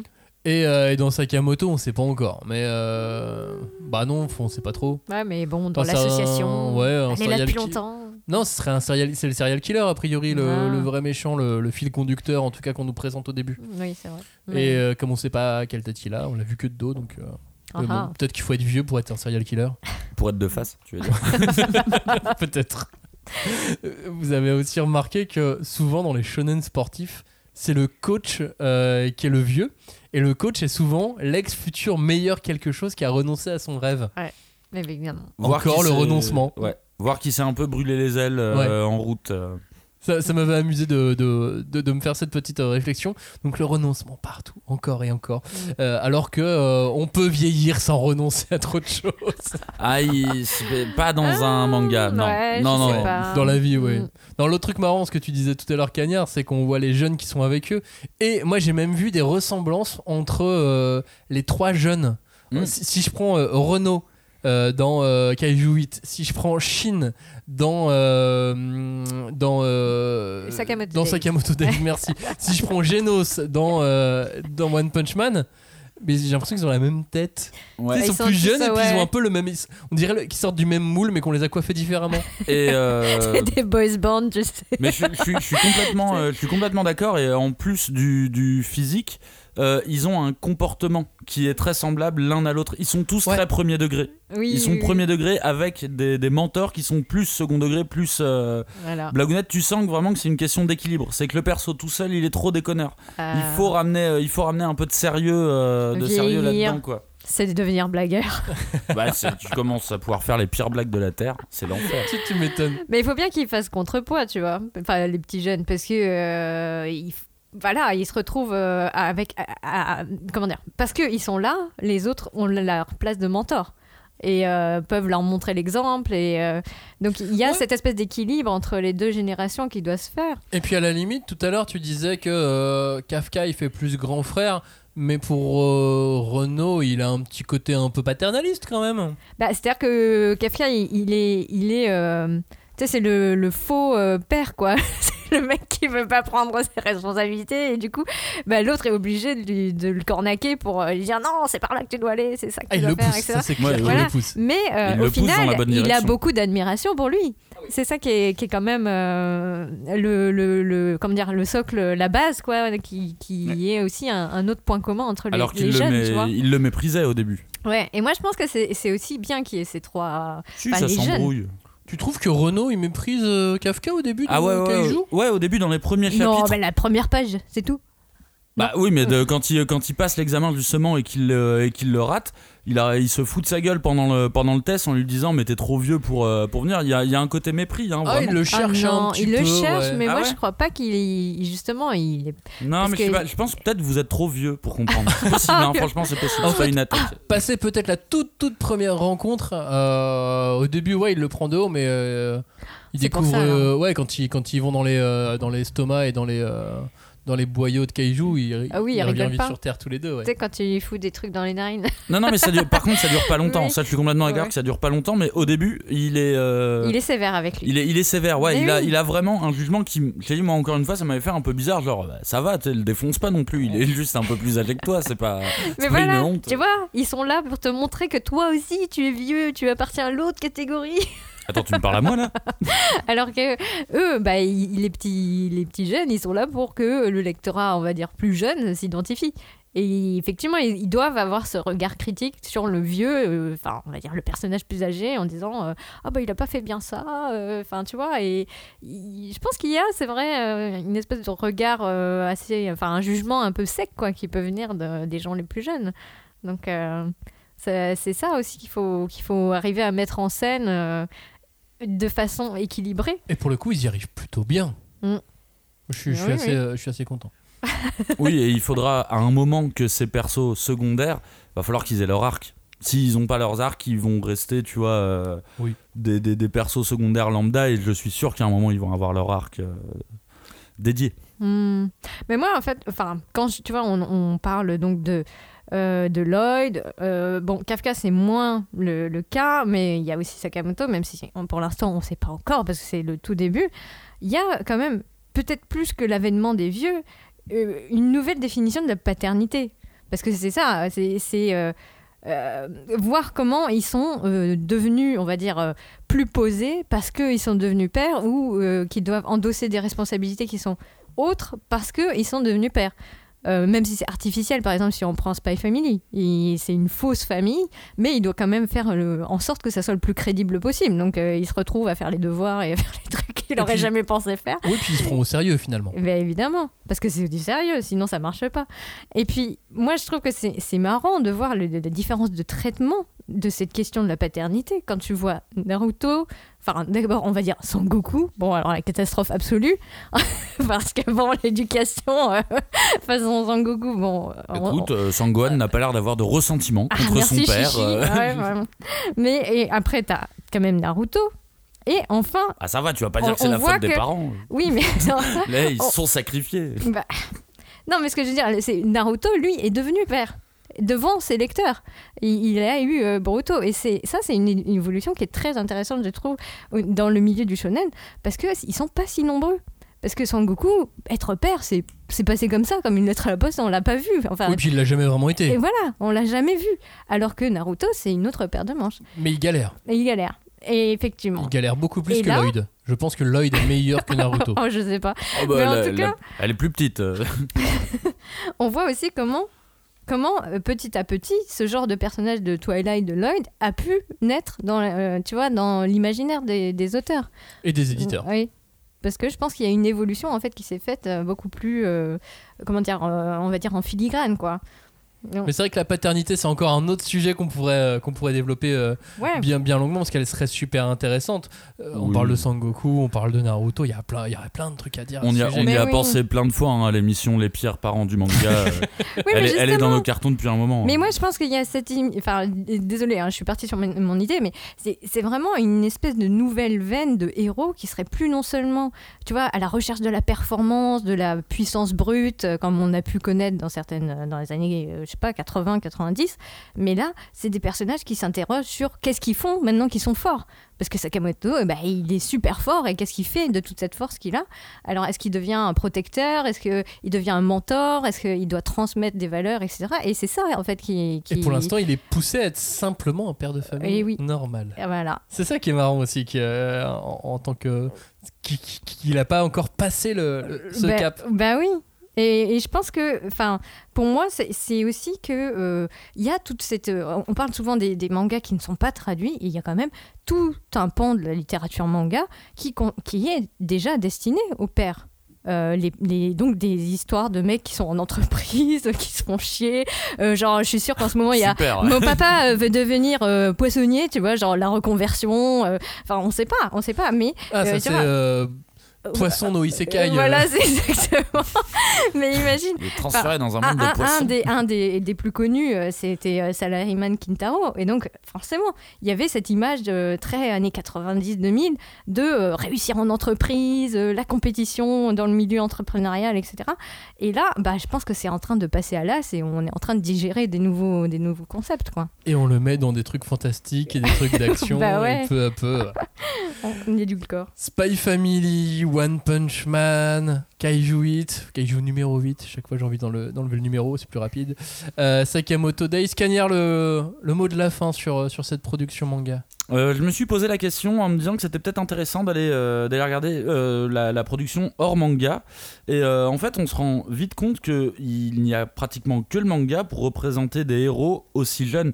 Alors, euh, je parle en termes de récit d'aventure, Mm. parce que le franco-belge a sa part de jeunes, euh, de jeunes héros, mais c'est plus du gag, euh, Bah, du, Boule, de la BD euh, gag, Boule et Bill, voilà. Ouais. Et encore là, on a sorti une, une référence, euh, c'est avant quoi, ça, ça- ça date d'avant. Je sais pas, moi tu me parles de BD jeunesse, je pense à Boule. Boule tu et. Bill direct. Tu sais, l'enfant, ça devait être une victime. Je suis sûr que c'est une victime, Boule, à l'école. Bah, Boule. euh, on le voit Ouais. jamais à l'école. Eh ouais. On le voit sortir de l'école, rentrer dans l'école, mais jamais. C'est euh, bien pour jamais ça qu'il a un problème. Et euh, du coup, justement, j'ai fait, un, j'ai fait une petite comparaison avec euh, ces trois titres et je me suis dit, mais tu vois, typiquement, euh, c'est, c'est l'âge des trois héros qu'on, qu'on vient de citer. En fait, ils ont à peu près l'âge de héros de comics, de, de super-héros hein, de, de, de comics. Et euh, c'est jamais des enfants dans le, dans le comics. Tu, tu, prends Spider-Man, tu prends les X-Men, tu prends, euh, tu prends un peu. Bon, Batman, on va dire, il est plus vieux, tu vois, mais euh, c'est jamais des enfants de 8-10 ans. C'est tout de suite des, des adolescents, voire ils ont 18-20 ans, voire un, petit peu, voire un petit peu plus vieux. Donc je me suis dit qu'il y a peut-être peut-être un truc d'essayer de normaliser. Si tu veux un récit un minimum dramatique, il faut que ton héros la- ait les épaules pour l'endurer. Mm. Et du coup, à ce moment-là, bah, on, met des, on met des ados pour pas que ça soit trop dur et de pas mettre en scène des enfants qui sont, euh, qui sont face vraiment à des, euh, à des, des- des problématiques d'adultes, comme Naruto a très bien pu le faire, euh, Ouais. justement. Mais c'est marrant, je me suis dit, tiens, c'est- bizarre. Dans le comics, ils vont les chercher plus vieux. À Mm. part Spider-Man, et justement, ils en jouent euh, Oui. du fait que ça soit un ado, enfin, dans certaines versions de Spider-Man. Ouais, parce qu'il reste pas longtemps à l'école, Ouais. normalement, euh, Spider-Man. Mhm. Normalement, Spider-Man commence à peu près au moment où il démarre au Daily Bugle. Euh, c'est euh, alors oui non c'est vrai qu'il y a peut-être un truc un peu vague entre la fin de ses cours tu sais, Ouais, euh, voilà. Mais tu sais, moi, je me, j'ai toujours aimé pendant depuis très longtemps, et je me suis fait la réflexion sur euh, les séries télévision de, de télé. Euh, les, les séries télé pendant longtemps nous nous mettaient et les films hein, et les longs métrages nous mettaient euh, sur tout ce qui était euh, le genre, notamment la science-fiction, Ouais. euh, des, pe- des, des comédiens d'un certain âge. Mhm. Tu vois, tu prends les premiers Star Trek, les comédiens, ils sont pas jeunes du tout. Ouais, ouais. Mhm. Il y a aucun comédien qui a, qui a 20 piges, quoi. Arrivé dans les années 2000-2010, Et on a commencé à nous mettre dans, le, dans les films, dans, même dans les séries de super-héros, des comédiens qui avaient 20-25 ans, Mhm. qui remplaçaient peu à peu ces personnages d'expérience, et on se retrouvait avec des capitaines, tu sais, des capitaines de bateaux, des capitaines de vaisseaux spatiaux, qui avaient 25 piges. Mais tu peux pas être ouais. capitaine à cet âge-là, quoi. c'est un peu bizarre. tu sens le seum euh. bah, c'est pas légal ça et en même temps t'es, t'es- t'es passé, t'es passé vite mais dans les années 90 c'était des héros enfants les Ouais. Goonies l'histoire sans fin c'est des enfants vraiment Mhm. c'est aussi ça qui a autant fonctionné même si je pense qu'il y a des équivalents hein, à l'heure actuelle de, de films vraiment pour enfants avec des enfants j'imagine qu'il doit y en avoir je, je m'y connais pas assez. Il y en a, il y en a, il y en a, il y en a quelques-uns, mais, euh, mais qui n'ont pas forcément autant de, de succès. Après, maintenant, le, le succès est à relativiser Oui. euh, parce qu'avec tous les canaux de, de diffusion qu'on a. Mais c'est vrai, je me, suis, je, me, je me suis fait aussi la réflexion qu'on est, qu'on est en train de terminer une phase ciné-télé de, de comédiens super jeunes et qu'on revient à des, à des vrais adultes euh, vieux, ouais Les vrais adultes. comme des plus vieux que nous. Ouais. Et Oui, je suis content, mais et je suis, je suis assez content d'avoir euh, de, de, de- Passer de- la vague. Bah, parce qu'ils sont en plus avec l'âge, ils sont souvent meilleurs comédiens en plus. Ouais, Oui. puis c'est plus crédible quoi au bout d'un Ouais, puis moment c'est un peu plus euh. crédible effectivement d'être dans l'armée ou dans je ne sais quoi euh, Oui. à, à Ah, certain âge à Ça des, à suffit, des il est postes. surdoué là. C'est hein. ça, c'est clair. Passons à la suite de l'émission. En quelques mots, on va parler des vrais vieux. Vous savez, Les les vrais. de vrais, ceux qui ont toujours été présents ici ou là dans les mangas cultes. On s'est concentré sur euh, quatre mangas. Il fallait en choisir quatre. Donc on en a choisi quatre. On a choisi Dragon Ball, Naruto, Ranma 1,5 et Fairy Tail. Oui. Voilà, on a pris Ah. quatre mangas connus et on s'est posé la question, ben voilà, les vieux, que- à quoi ils ressemblent les vieux dans, dans ces quatre euh, mangas? Et ce qui est marrant, c'est qu'à chaque fois, vieux égale euh, maître. Bien souvent, tu vois. Oui. euh, D'ailleurs, Naruto, c'est le manga qui compte le plus de personnages adultes, je pense, au début de, de son histoire, dans, dans ces quatre-là. Et, euh, et dès le début, ces adultes, c'est des sensei, c'est des, maîtres qui, qui ont des choses à t'apprendre. Et quand le premier vrai vieux qu'il y a dans Naruto, c'est le boss, quoi. C'est. euh, c'est le Hokage, c'est le vrai boss du village, quoi. Donc, euh, donc voilà, c'est marrant, Oui. tu vois. Là, à l'époque, enfin, dans, dans cette gamme de, de mangas-là, vieux égale maître. Ben voilà. Bah, bah, on va dire dans le shonen classique, euh, le vieux c'est le pilier. Parce que euh, c'est souvent euh, les grands-pères aussi qui élèvent les héros. On a eu euh, bah, Sangoku qui a été élevé par son grand-père. euh, Sangohan. ouais, Sangohan. Et puis il y avait euh, même euh, Ranma qui est élevé par son père qui n'a pas l'air d'une prime jeunesse non plus. Mais euh, c'est vrai qu'il y a cette idée que le grand-père se substitue à la figure paternelle. Enfin, qu'il est pas qui- qui- qu'il est là vraiment pour transmettre son savoir, pour veiller sur l'enfant. Et puis bien souvent, c'est quand il disparaît que l'histoire commence. Oui, Et ou alors il a disparu depuis le début et Ouais. c'est ça le problème. Oui. Et euh, au final, il y a un truc que j'ai remarqué, c'est que je sais pas si vous avez remarqué, je me lance dans le stand-up. Il y a les, les, les, les vieux, on va dire, dans, dans ces mangas-là, ils sont souvent responsables de la situation que les héros vont devoir affronter. Il y a une sorte de question d'héritage qui est assez intéressante parce que c'est souvent de l'héritage tragique.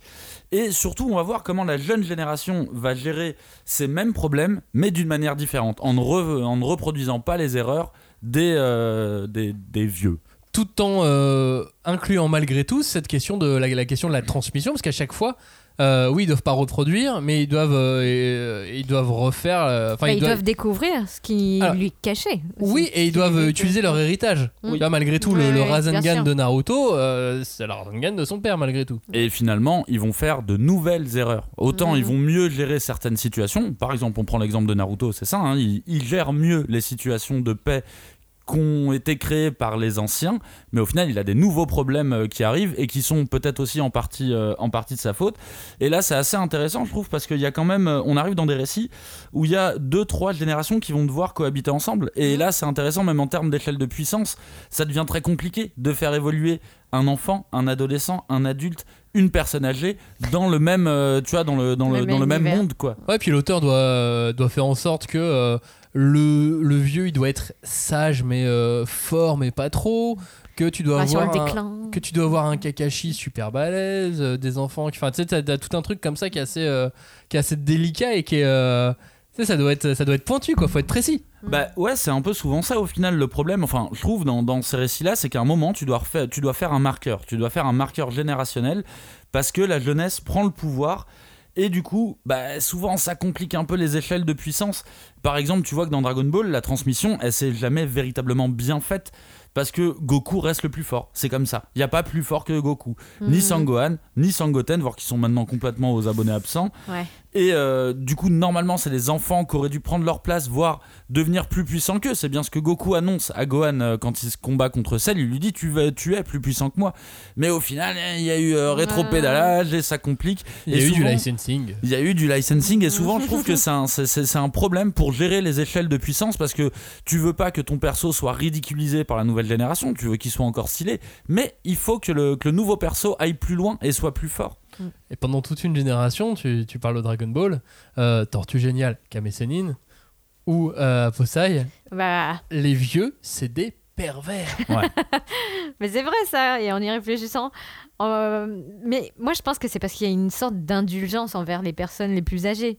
Tu vois, ils ont pris, euh, tu vois, ils ont cette récompense d'être devenus les vieux, et donc ils profitent quoi. Et il y a personne pour leur dire que ce qu'ils font, bah, c'est de la merde, c'est pas bien, et ils, ils font comme ils veulent, ils en font qu'à leur Bah, tête. ils en jouent, à Posei, Et- il en joue beaucoup. Et ben oui, et c'est un, un ressort comique qui est ultra présent chez Takahashi euh, dans Ranma Demi et, et surtout moi je trouve que c'est c'est un des auteurs qui a fait les, les petits vieux les plus truculents de l'histoire Ah bah du oui, manga. clairement. Enfin, franchement, euh, tous ces petits vieux sont à mourir de rire et tu sens qu'ils sont là pour euh, emmerder les jeunes et kiffer leur vie de vieux.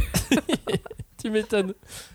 Non, et puis l'idée avec tous ces vieux, mais aussi tous les jeunes, les garçons, les filles, les animaux, tu vois, dans Ranma 1,5, Oui. je crois que l'idée avec ces galeries de personnages, c'est de représenter un maximum de personnes, un maximum de, de situations. Et donc, les personnes âgées, ce genre de personnes âgées, ça fait partie soit de la vie, soit de l'imaginaire collectif. Oui. Et donc c'est important que, que, que ça soit que ça soit dedans parce que bon voilà on sera tous euh, Un vieux un jour, on sera peut-être tous un peu pervers et vieux un jour, on continuera peut-être de lire des mangas, faut nous représenter tu vois. Et, euh, et donc c'est pour ça qu'il faut mieux représenter les, les vieux de manière plus cool. Oui. dans l'ensemble. Parce Non, que ça va, ça va. pour qu'on puisse plus se reconnaître dedans. Mais en tout cas, moi j'aime bien parce qu'il y a aussi une typologie des vieux. Enfin, tu vois, c'est- il y Ah oui, il y a plein de, classement, petits- ouais. de petites cases dans lesquelles tu peux. T'as les vieux paternels comme Makarov, comme euh, Papy Gohan, ou même euh, Tendo. Tu vois, il, il est pa- il est paternel et maternel à la fois. Il a élevé ses, ses trois filles. Mais euh, t'as le, le bougon euh, comme Jackie Chun ou le pervers comme. euh, Enfin, et, et le fêtard, parce qu'après ça, il est super fêtard. Et je trouve que c'est c'est aussi une, une façon de dire aux jeunes lecteurs, mais la vie, elle s'arrête pas. euh, une fois que t'es plus jeune, quoi. Tu Bah peux, oui, tu tu- peux tu être euh, ce que tu veux, tu vois. Et même si euh, tu, tu Makarov par exemple est un bon exemple parce que lui il fait plusieurs typologies. Oui, Ouais. Il, il Oui. fait euh, le pervers, le maître, le Euh, fêtard. Le, Le fêtard, il, il Il coche toutes les cases. Tu sais, c'est Machima, il fait euh, rien à foutre. Moi, je le mets, il met dans toutes Bah les oui, cases. parce qu'ils sont là pour profiter. Ils ont gagné le droit, avec leur âge, de profiter. Oui, mais alors tous les persos de Machima ont gagné le droit de profiter, je crois. Oui, c'est ça, euh, même les animaux en soi. Les, les animaux magiques aussi, ils ont le droit. euh. Alors, je vais tenter une pointe d'extrapolation euh, par rapport à ce qu'on a dit un petit peu plus tôt sur euh, l'agisme que je, je- je ressens, tu vois, dans, dans les mangas où vraiment être trentenaire, c'est la honte, c'est pas bien. Et d'ailleurs, c'est encore plus marquant, je trouve, quand c'est deux femmes qui s'opposent, une jeune et une un peu plus, euh, plus âgée. Là, le sale vieil, il part vraiment très vite. Et en fait, je me suis demandé si ça venait un petit peu des nombreux problèmes que le Japon rencontre avec ces personnes âgées. On sait qu'ils ont une population âgée qui est, qui est, euh, importante et qu'ils ne savent pas trop quoi en faire, au point que même les personnes âgées euh, se font arrêter pour aller en prison, pour avoir un bon traitement euh, là-bas, parce que sinon elles sont isolées toutes seules. Et je me demande s'il n'y a, pas un- a pas un truc peut-être un peu inconscient, tu vois, qu'on pourrait trouver dans les mangas. C'est un peu des personnes qui, qui ne servent plus à rien, tu vois. C'est place à la nouvelle génération et on, et on s'en fout un peu de ces vieux qui sont au final dans la société un peu, un peu comme des boulets. Et parce qu'en plus, tout le monde connaît le Japon pour ça, tout le monde est au courant de la situation démographique du Japon. J'imagine que c'est un peu la honte quand même aussi, tu vois. Ouais, t'as entendu quoi, Julie? Bah, pff, moi, je sais pas, je dirais que, bah, je- je- au risque de me répéter, je pense que plus que la, enfin, la haine du vieux, c'est aussi euh, une espèce de, tu vois, une fois que tu es devenu vieux, tu as cette revanche de à prendre sur l'âge, sur les, parce que si tu vas au Japon, dans tous les médias, il y a que des jeunes. Ils sont très peu représentés, les vieux, très vieux. Parce que on parle du deuxième âge, troisième âge euh, pour, euh, on va dire, euh, euh, les persos qui nous intéressent là. Mais au Japon, il y a le quatrième, voire le cinquième âge. Il y a des personnes qui ont plus de 80, 90 ans et, et qui sont pas du tout représentées dans les médias. Mhm. Donc là, je trouve que eux, ils sont. Enfin, je pense que. Ça aussi, ça veut vois, dire quelque chose, mine de rien. Takahashi, quand je dis ces persos de vieux, ils sont truculents, mais moi je pense que c'est ça, enfin, c'est c'est un peu faire la nique à ce jeunisme ambiant qui est hyper euh, présent partout, partout, et euh, de leur dire, bah attendez, on est là et c'est nous qui avons euh, été là avant vous, donc euh, laissez-nous euh, profiter, et ok, on n'est peut-être pas sympa tout le temps, mais on est là, on est là quand même. Bah tu vois, même effectivement, Machima, quand il fait un Makarov plein de vie comme ça, je pense que ça veut dire quelque chose. Et encore, Makarov est pas si vieux. Quand on prend le troisième Okage Hiruzen Sarutobi dans Naruto, Ouais. il est très très vieux quand même. Et Et, puis- il est très très balèze. Ouais. Mhm. Et puis il fait l'intendance en fait. hein. Il remplace quelqu'un qui aurait dû euh, fait- être là euh, depuis plus longtemps. Mais bon, et je pense qu'il y a aussi ce- ce- cette idée d'avoir survécu dans une société euh, hyper compétitive. Et euh, d'être enfin libéré de, cette, de ce regard de compétition et de ne plus être le meilleur vieux, tu vois. Genre, euh, non, je suis là pour kiffer, euh, foutez-moi la paix, quoi. Mais je pense qu'il y a un truc très sociologique qu'on, Oui. qu'on- Ouais. auquel on peut va, pas- qu'on va pas, Ah, auquel on va pas ah répondre ouais, dans non, cette émission, effectivement. Mais il y a plein de questions à se poser. euh, On vous donne des petites, euh, des petites pistes comme ça et on, on vous laisse vous poser aussi euh, toutes, euh, toutes ces questions. Pour euh, finir cette émission, je vous propose qu'on revienne sur, euh, sur quatre mangas. Quatre mangas qui mettent euh, en avant une personne. euh, plus âgée que dans les shonen dont on parlait en tout début d'émission. Je vous parle d'une sacrée mamie, de BL Métamorphose, de Candy et les cigarettes et de Last Hero Inuyashiki. Je commence, euh, si vous le voulez bien, par une sacrée mamie. Ça parle de quoi? On est au Japon à la fin des années 50 et on suit la vie du jeune Akihiro, un garçon de Hiroshima confié du jour au lendemain à sa mamie dans une petite ville, à la campagne, parce que sa mère n'a plus les moyens de s'occuper de lui. Et découvre alors la, vie à la campagne et surtout le mode de vie très spartiate de sa mamie, ponctué de, euh, du gamin qui fait Mamie, j'ai faim. Mais non, tu te fais des idées, retourne te coucher. Ah oui. j'ai faim. Mais non, ça c'était dans ton rêve que t'avais faim, retourne te coucher. Bah, C'est parce- parce que tu crois.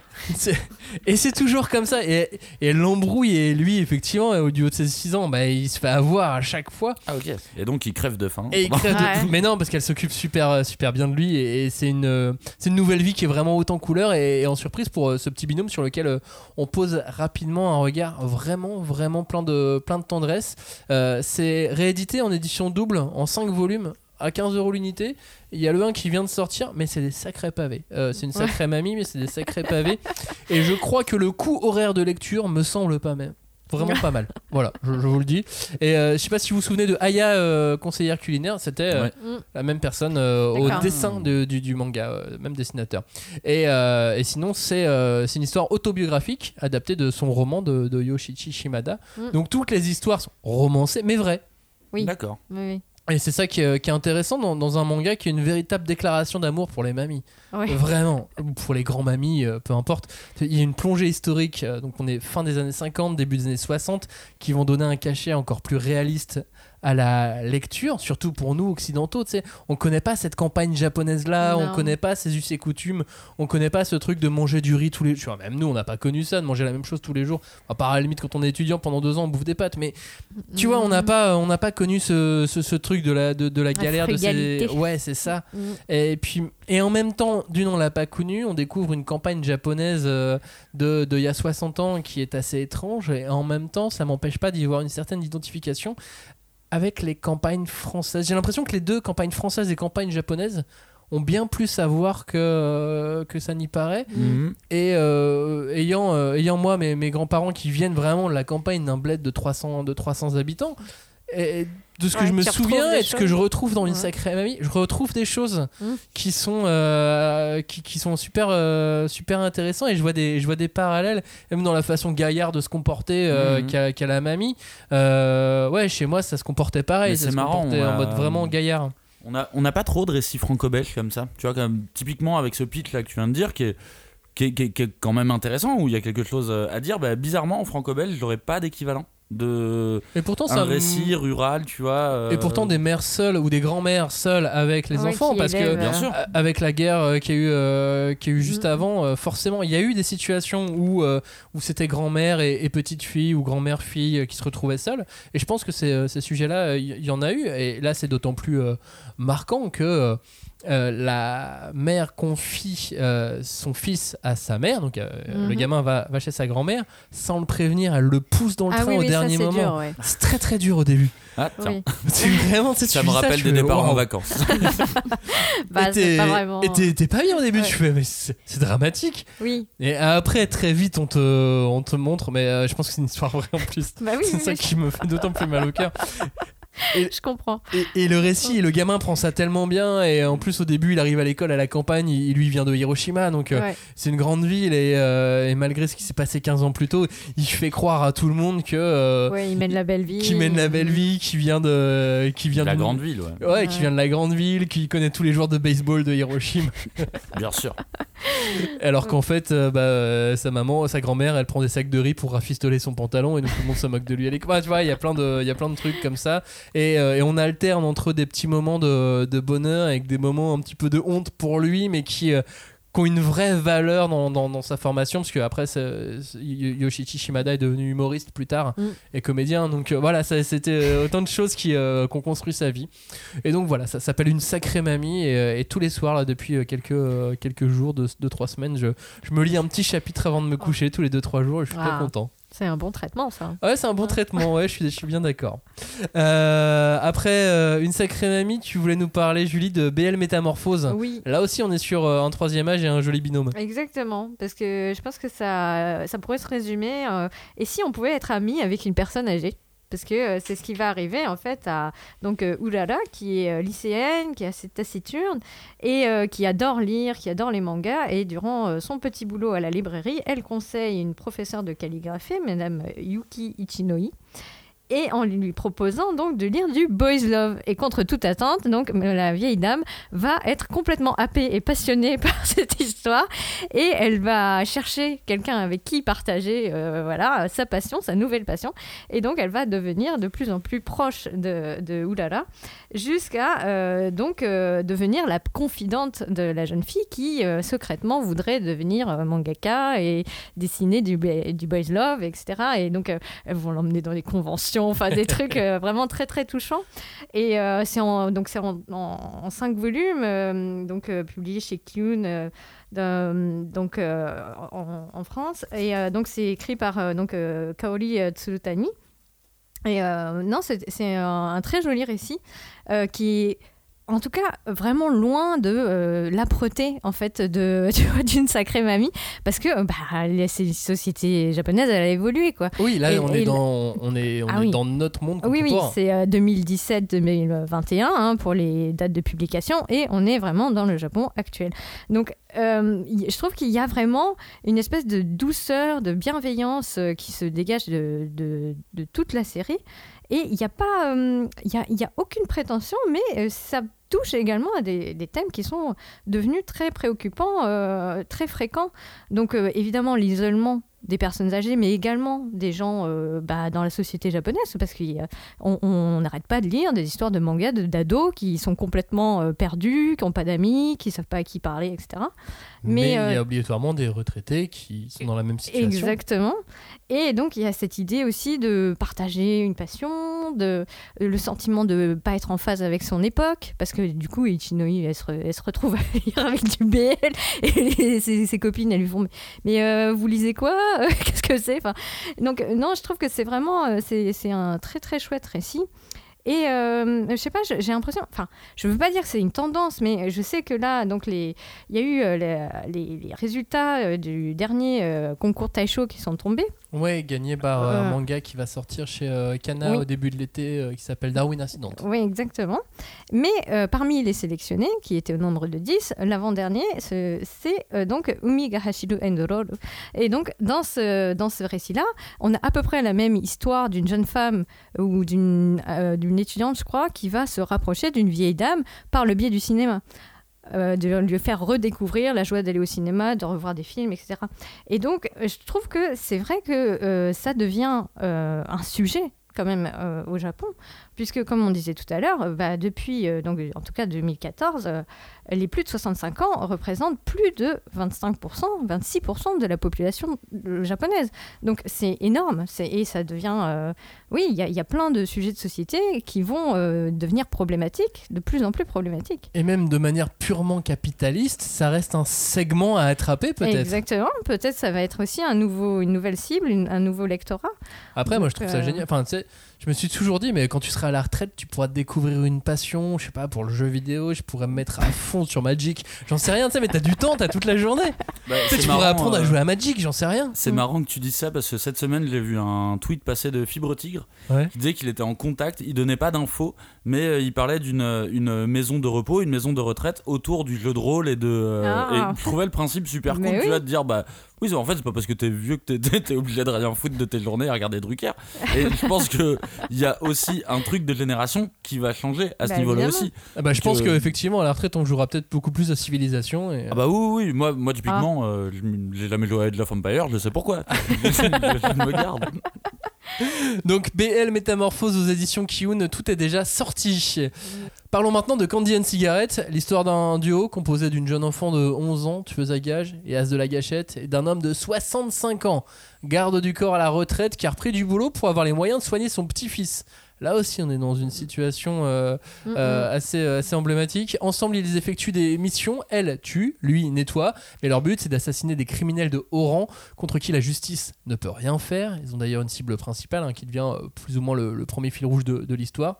Un manga en 11 volumes de Tomonori Inoue qu'on retrouve en ce mois d'avril avec le manga Copelion, euh, sa précédente œuvre, qui sort dans la fameuse collection XS dont on Mhm. a parlé dans la précédente émission.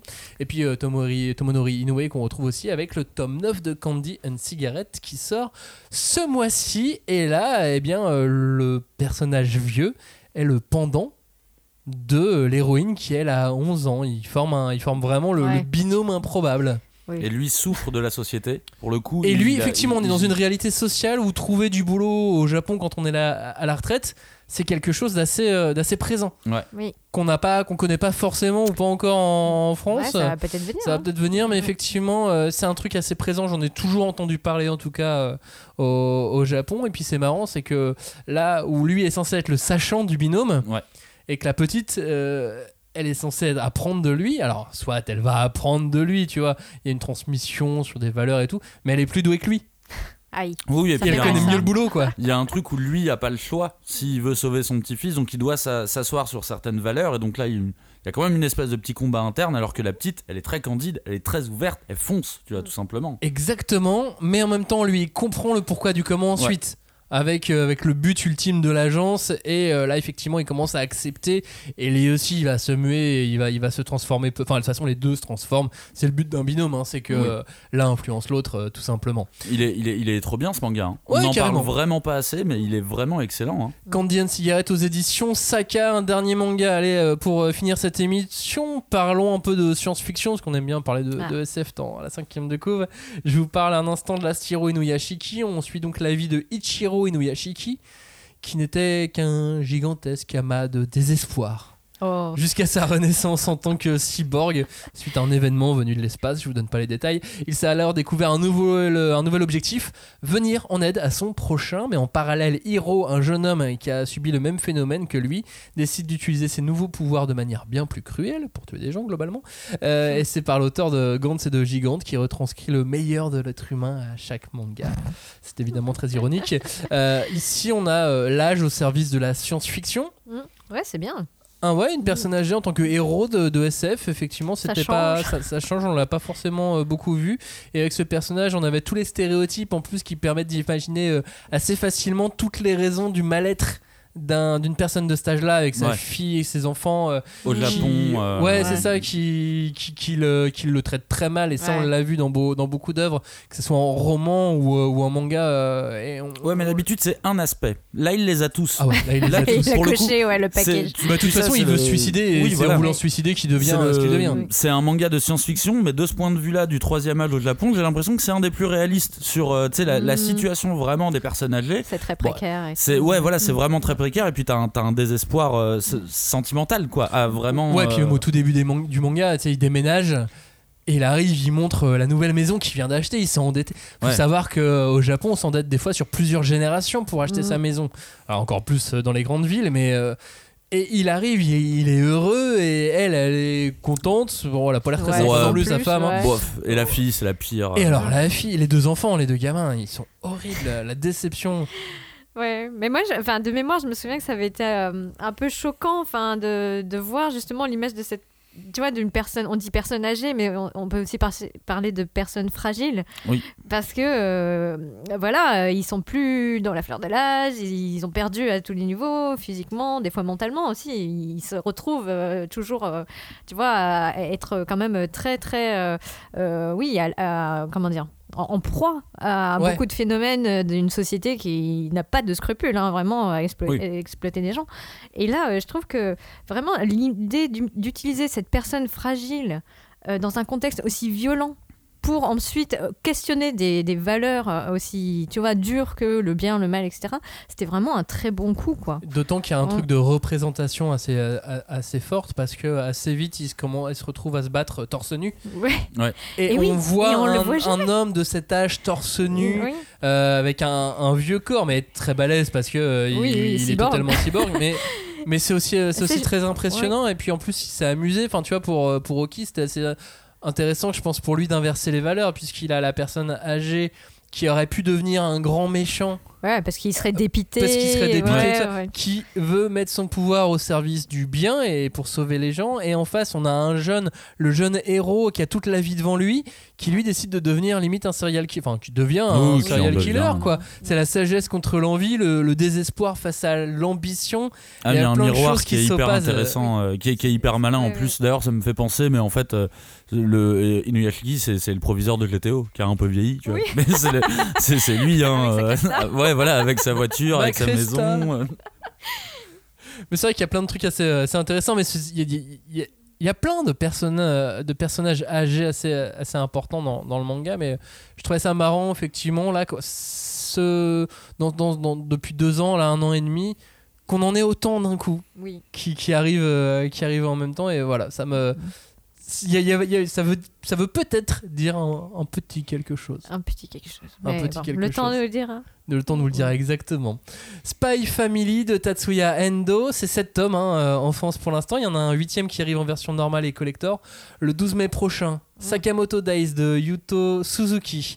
Deux tomes dispo, le troisième euh, début juillet, juste avant euh, Japan Expo. Puis Kaiju 8 de Naoya Matsumoto, le tome euh, 4 sort donc cette semaine. Le 5 va arriver vite, ce serait pour euh, début juin.